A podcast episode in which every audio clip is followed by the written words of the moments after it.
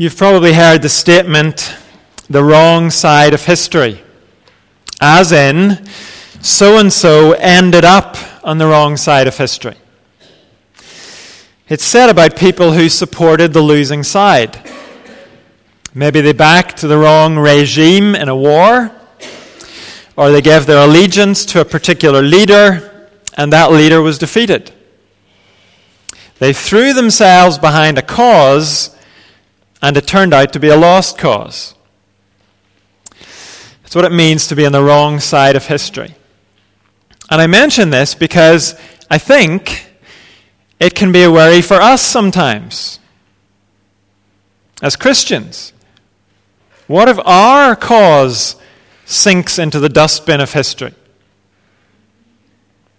Jesus calls us to take up our cross and follow him. That's a big commitment to make. It's hard enough if we know we're on the winning side. It's almost impossible if we're worried about being on the losing side. Nobody wants to end up on the wrong side of history. And so we can be very thankful because God has worked hard to show us those men and women who side with his Messiah, his anointed king, those men and women can be sure, however dark things get, however tough the times are, however much we seem to be in the minority, if we side with God's Messiah, we cannot lose.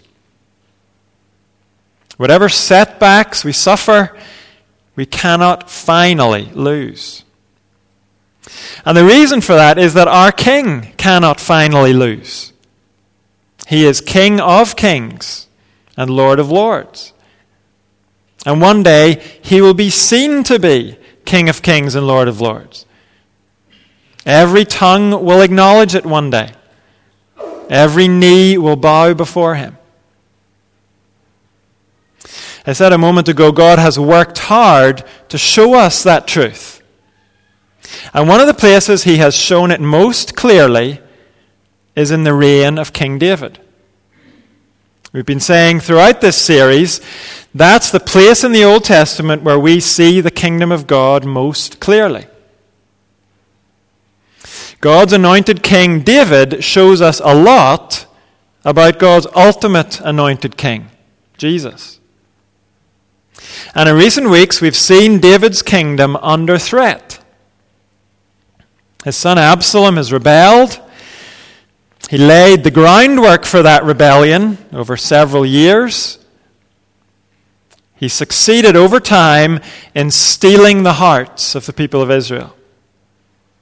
And when he called them to join him in rebellion, they rallied to him.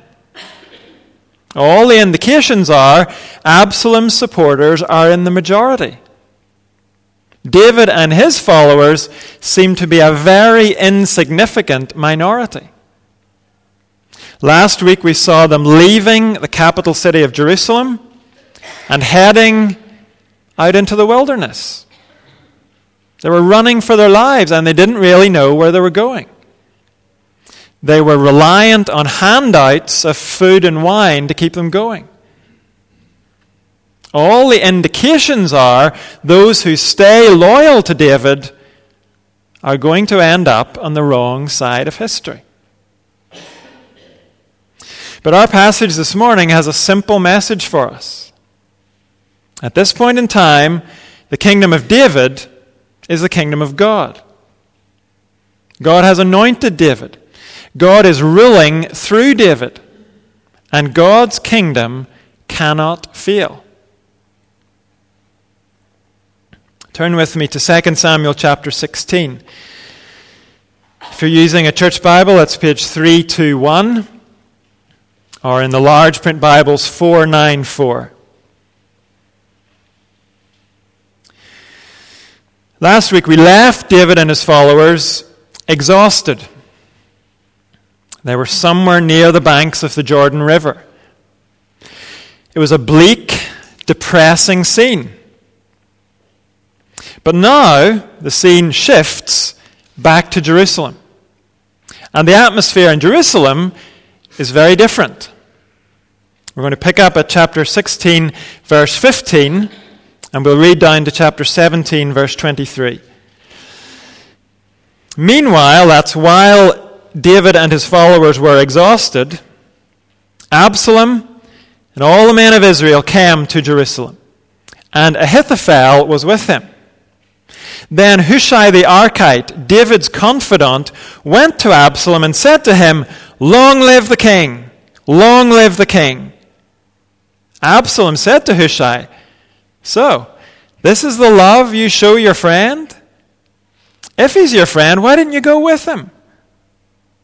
Hushai said to Absalom, No, the one chosen by the Lord, by these people, and by all the men of Israel, his I will be, and I will remain with him.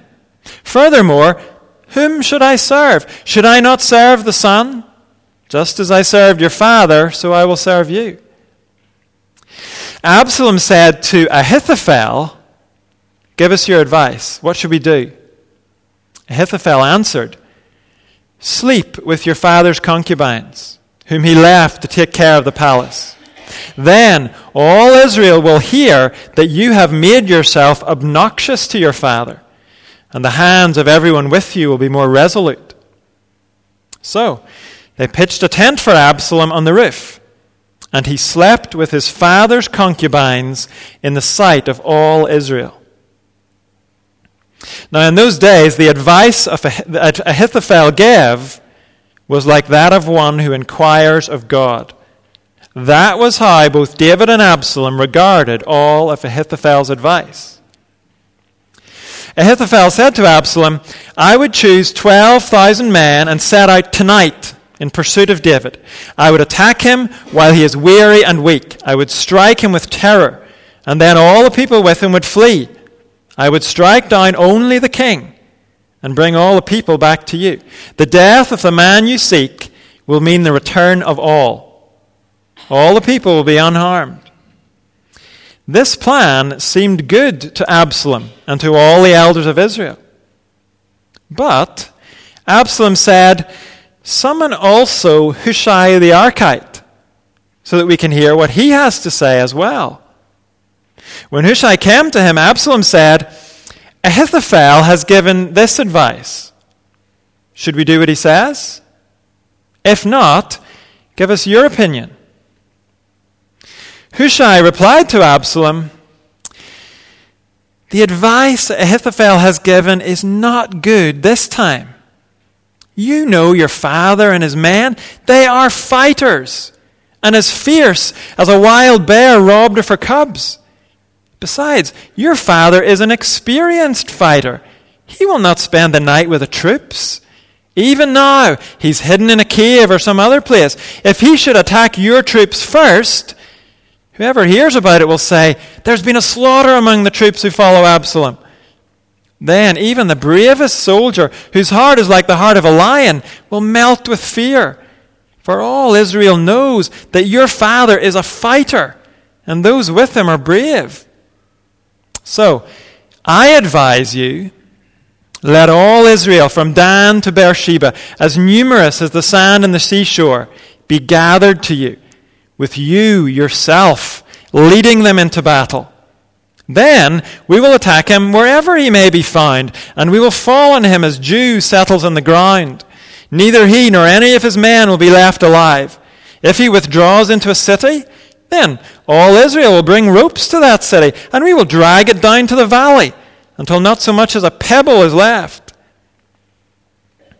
Absalom and all the men of Israel said, The advice of Hushai the Archite is better than that of Ahithophel. For the Lord had determined to frustrate the good advice of Ahithophel in order to bring disaster on Absalom.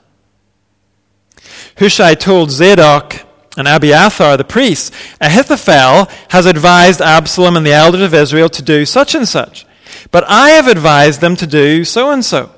Now, send a message at once and tell David, do not spend the night at the forge in the wilderness. Cross over without fail, or the king and all the people with him will be swallowed up.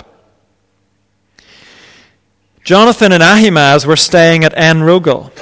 A female servant was to go and inform them, and they were to go and tell King David, for they could not risk being seen entering the city. But a young man saw them and told Absalom. So the two of them left at once and went to the house of a man at Bahurim. He had a well in his courtyard, and they climbed down into it. His wife took a covering and spread it out over the opening of the well and scattered corn over it. No one knew anything about it. When Absalom's men came to the woman at the house, they asked, Where are Ahimaaz and Jonathan? The woman answered them, They crossed over the brook. The men searched, but found no one, so they returned to Jerusalem.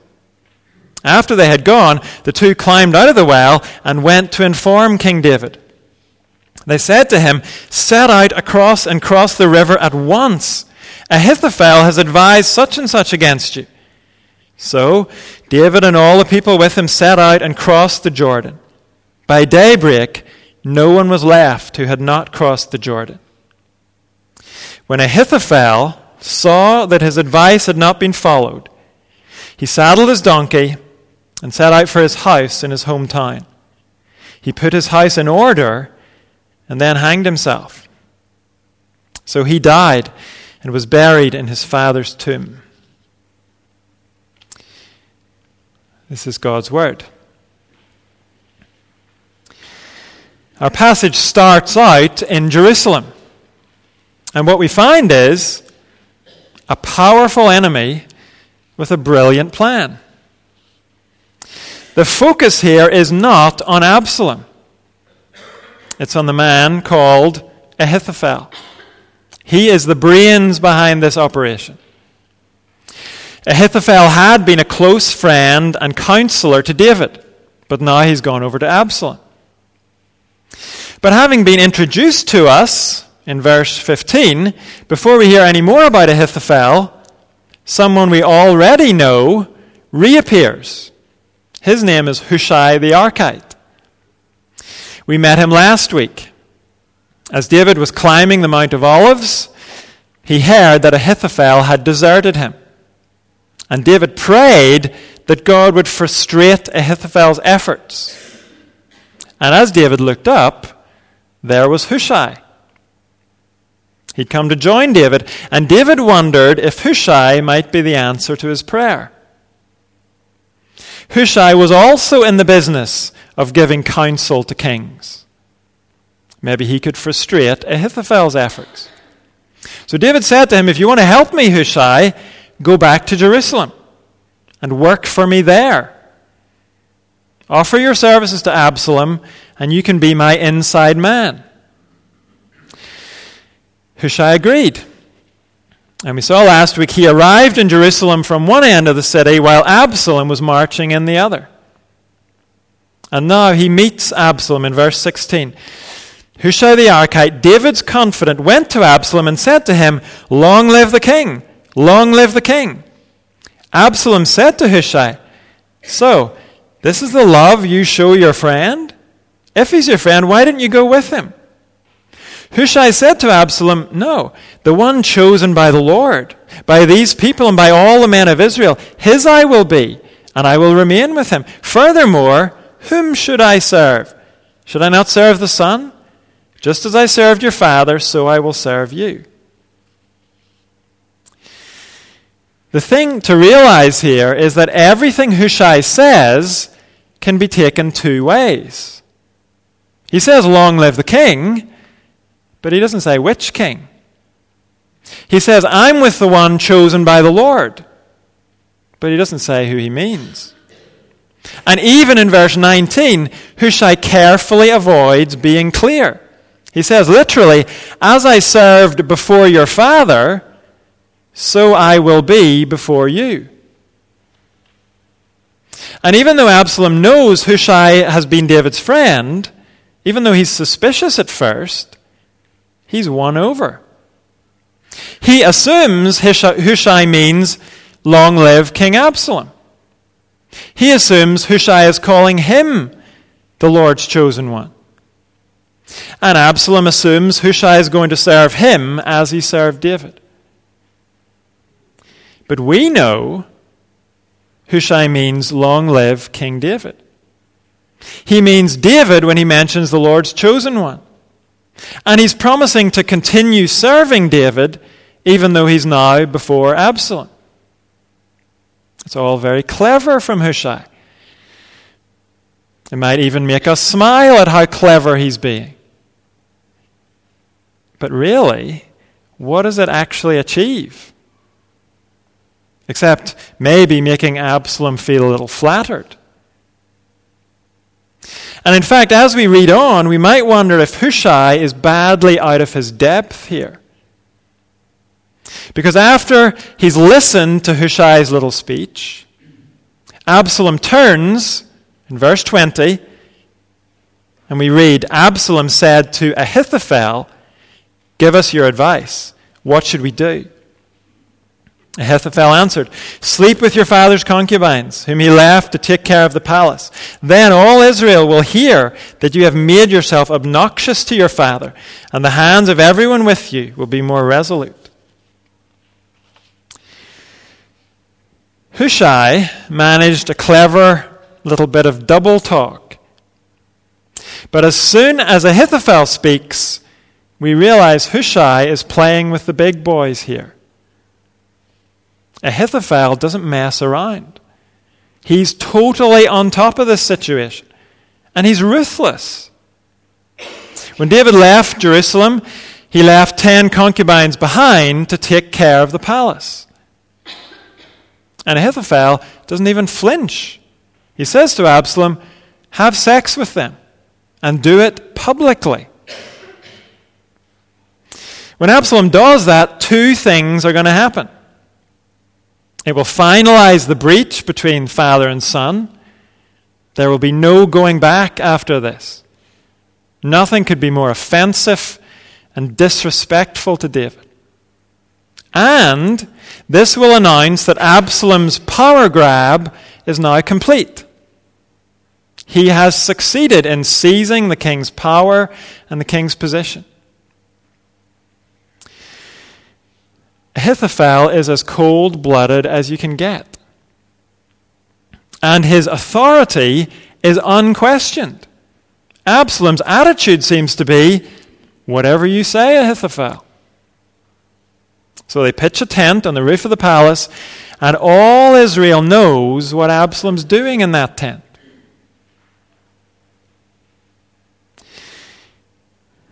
Beside this, Hushai's clever little speech seems a bit pathetic. Surely he's out of his depth. Beside this iceman, Ahithophel. And verse 23 underlines the point for us. In those days, the advice Ahithophel gave was like that of one who inquires of God. That was how both David and Absalom regarded all of Ahithophel's advice. In other words, asking Ahithophel was as good as asking God. That's how the people saw it. And so far, we can't really argue with that. Ahithophel speaks, and it happens, just like God. So when Ahithophel speaks again, we know what to expect. At the beginning of chapter 17, he tells Absalom what needs to happen next. And again, he's very direct.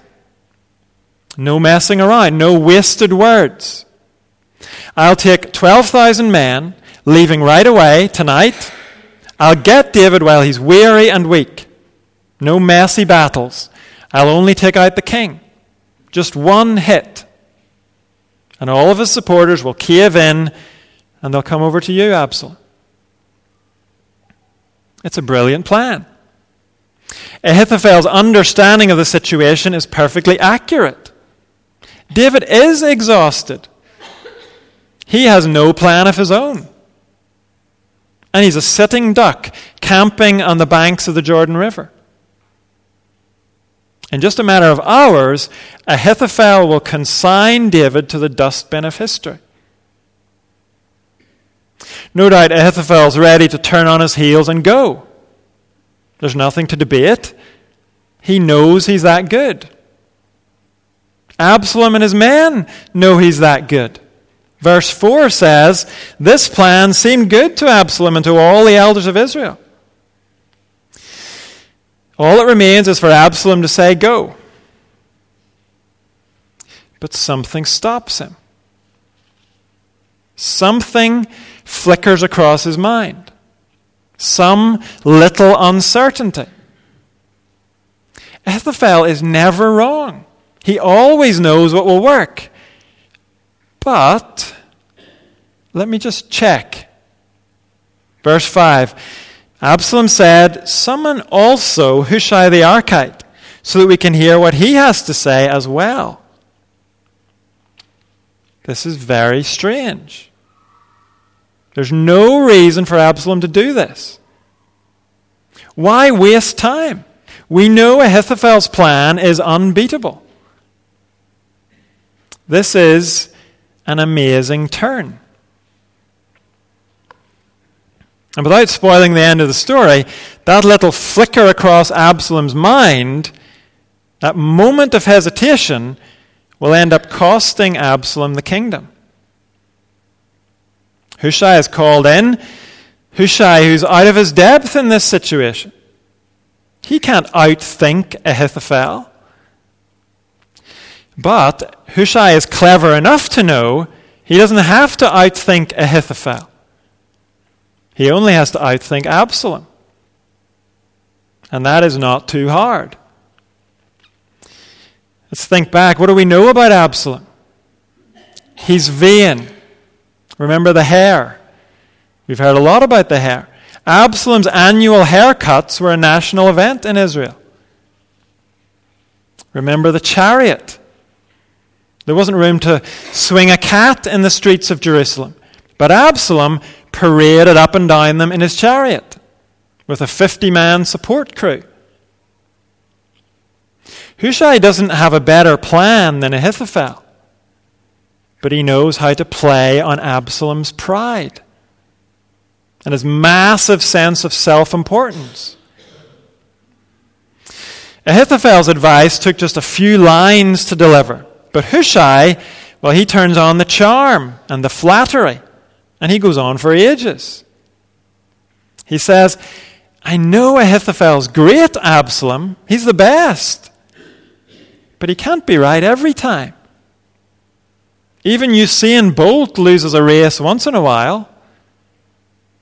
And this time, Ahithophel has forgotten what a warrior your dad is. David will have a plan in place. He'll be waiting for an attack like this. And if he wins that skirmish, the hearts of Israel will melt. They'll remember how brave and resourceful David is. The tide will turn in his favor. So, Absalom, here's what I advise. Ahithophel said he would lead this mission. But and again, I hate to contradict such a great man, but wouldn't it be better if you led the army, Absalom? I mean, such a fine figure as yourself. You belong in the place of prominence. Your hair streaming out behind you, your armor gleaming. And Absalom, don't settle for an army of 12,000. Take the time to gather all Israel together from Dan in the north to Beersheba in the south. By this point, Hushai is getting poetic. He's painting a great picture. In verse 12, we will fall on him like dew settles on the ground. And if a fortress or a city gets in our way, we'll just pull that down. And you'll be at the head of it all, Absalom. As a plan, this is completely useless. Its only purpose is to delay Absalom long enough so David can get away. This is a dud of a plan. But as a persuasive speech to a vain man, it's great. Look at verse 14. Absalom and all the men of Israel said, The advice of Hushai the Archite is better than that of Ahithophel. This is an amazing turn. But before we start congratulating Hushai for this, the text gives us something else to think about. And this is the key phrase in the whole passage at the end of verse 14.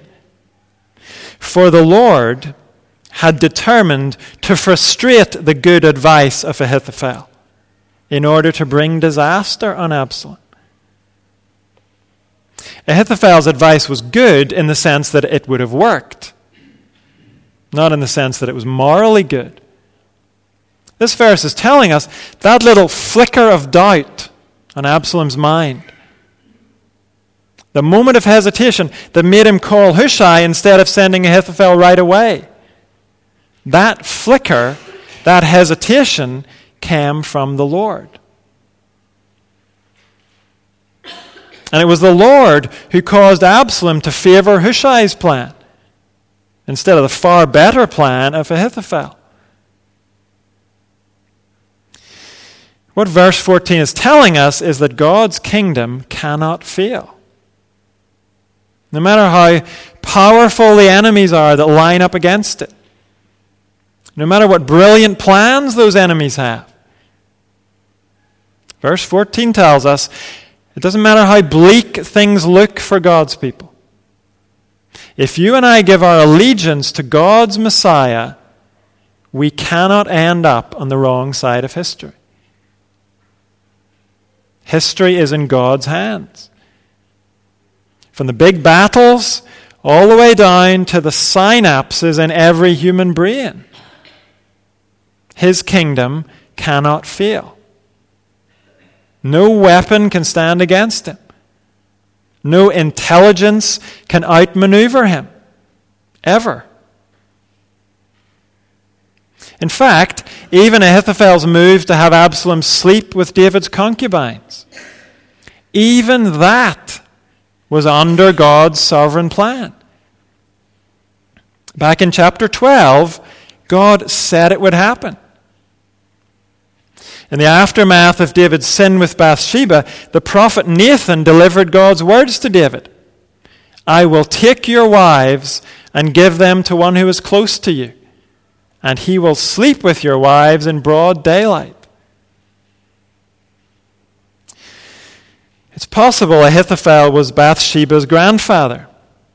It's hard to be sure about that when we look at the genealogy lists, but it's possible. Some commentators think that's why Ahithophel turned against David.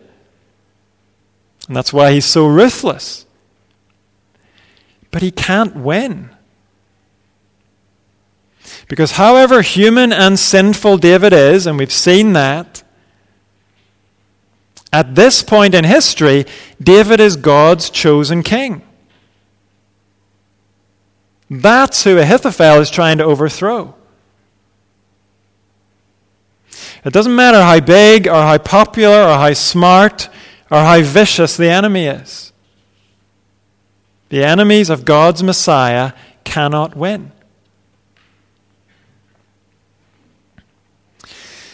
And that's easy to say today in here. You and I can see that truth as we look back to Israel 3,000 years ago. But when you and I are in the thick of things tomorrow, when the enemy's surrounding us, when we look around at our weak resources, then the outcome often seems pretty up in the air. We feel out of our depth as God's people as we try to witness and live faithfully. And as we see church attendance falling across the country, as we see Christianity being shoved to the margins of society, as if it's something out of date and irrelevant. Maybe you're the only Christian in your school or your work or your home. In those situations, it seldom looks obvious to us that God's kingdom cannot fail. His kingdom often looks pretty vulnerable. And we need to realize things were no different for Hushai the Archite. Remember, Hushai doesn't have a Bible in his back pocket here. He has not read what verse 14 says about God's plan and God's action to frustrate Ahithophel's plan. Hushai doesn't know any of that. For all Hushai knows, Absalom might change his mind again in two minutes' time. He might decide Ahithophel's advice is better after all. And so Hushai goes straight to the two priests, Zadok and Abiathar. We saw last week, as David was clearing out of Jerusalem, he set up a four man intelligence network. Messages were to be sent to David through Zadok and Abiathar's sons, Jonathan and Ahimaaz. So Hushai, he knows about this, and he goes to the priest and he says, This is what Ahithophel advised. This is what I've advised. Who knows what Absalom will actually do?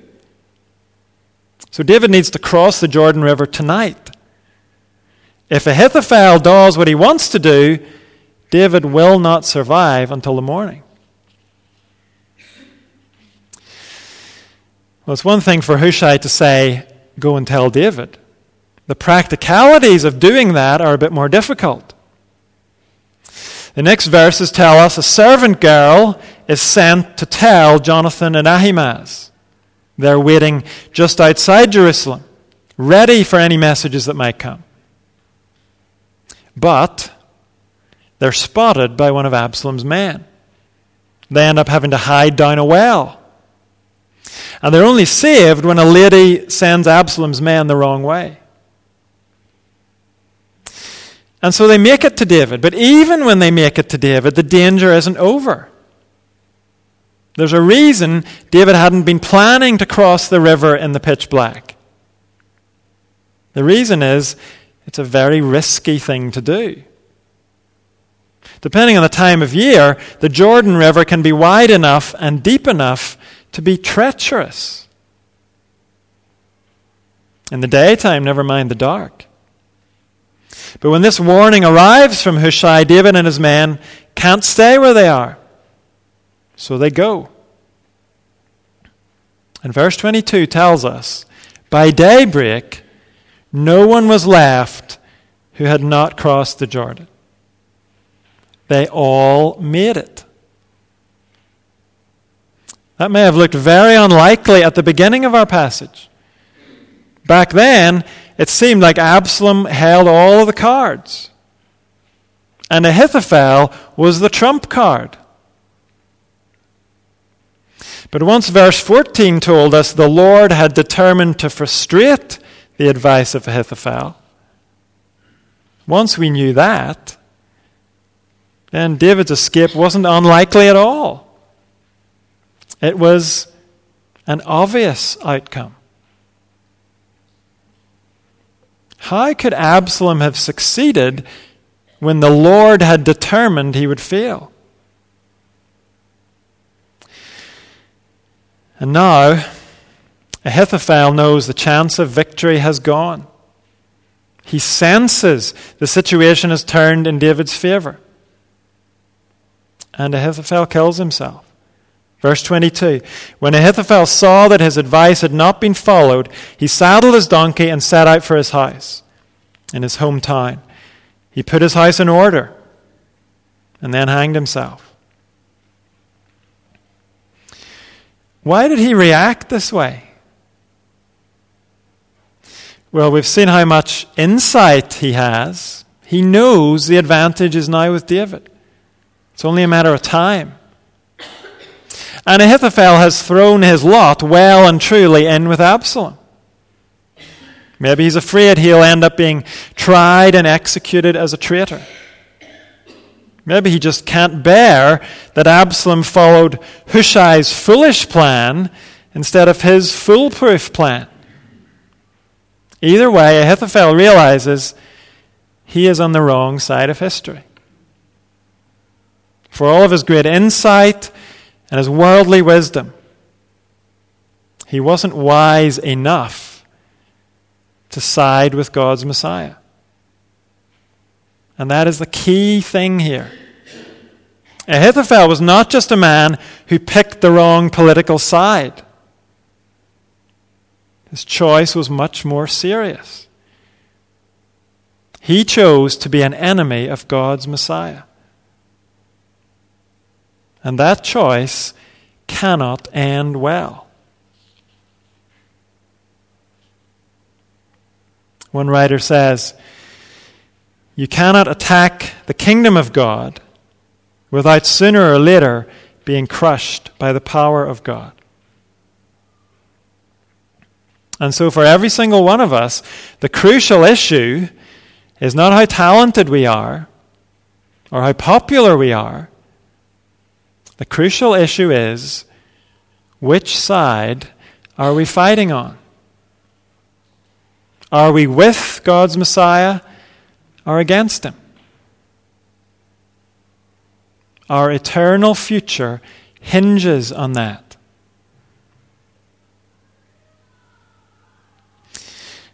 The situation in David's kingdom wasn't a one off. God's kingdom always faces opposition. And often, the opposition looks much more powerful than God's kingdom. That was certainly true in the life of Jesus Christ. The New Testament tells us how Jesus, Jesus' disciple Judas, he conspired with the Jewish leaders against Jesus, just like Ahithophel. Judas and the Jewish leaders were supported by Herod and by the Roman leader Pontius Pilate. Together, they were a powerful opposition to God's Messiah. And they seem to have absolute success. They put Jesus to death by nailing him to a cross. What could be more final than that? Do you think Jesus' disciples worried they were on the wrong side of history? As they stood there watching Jesus die? Of course they did. What was going to become of his kingdom now?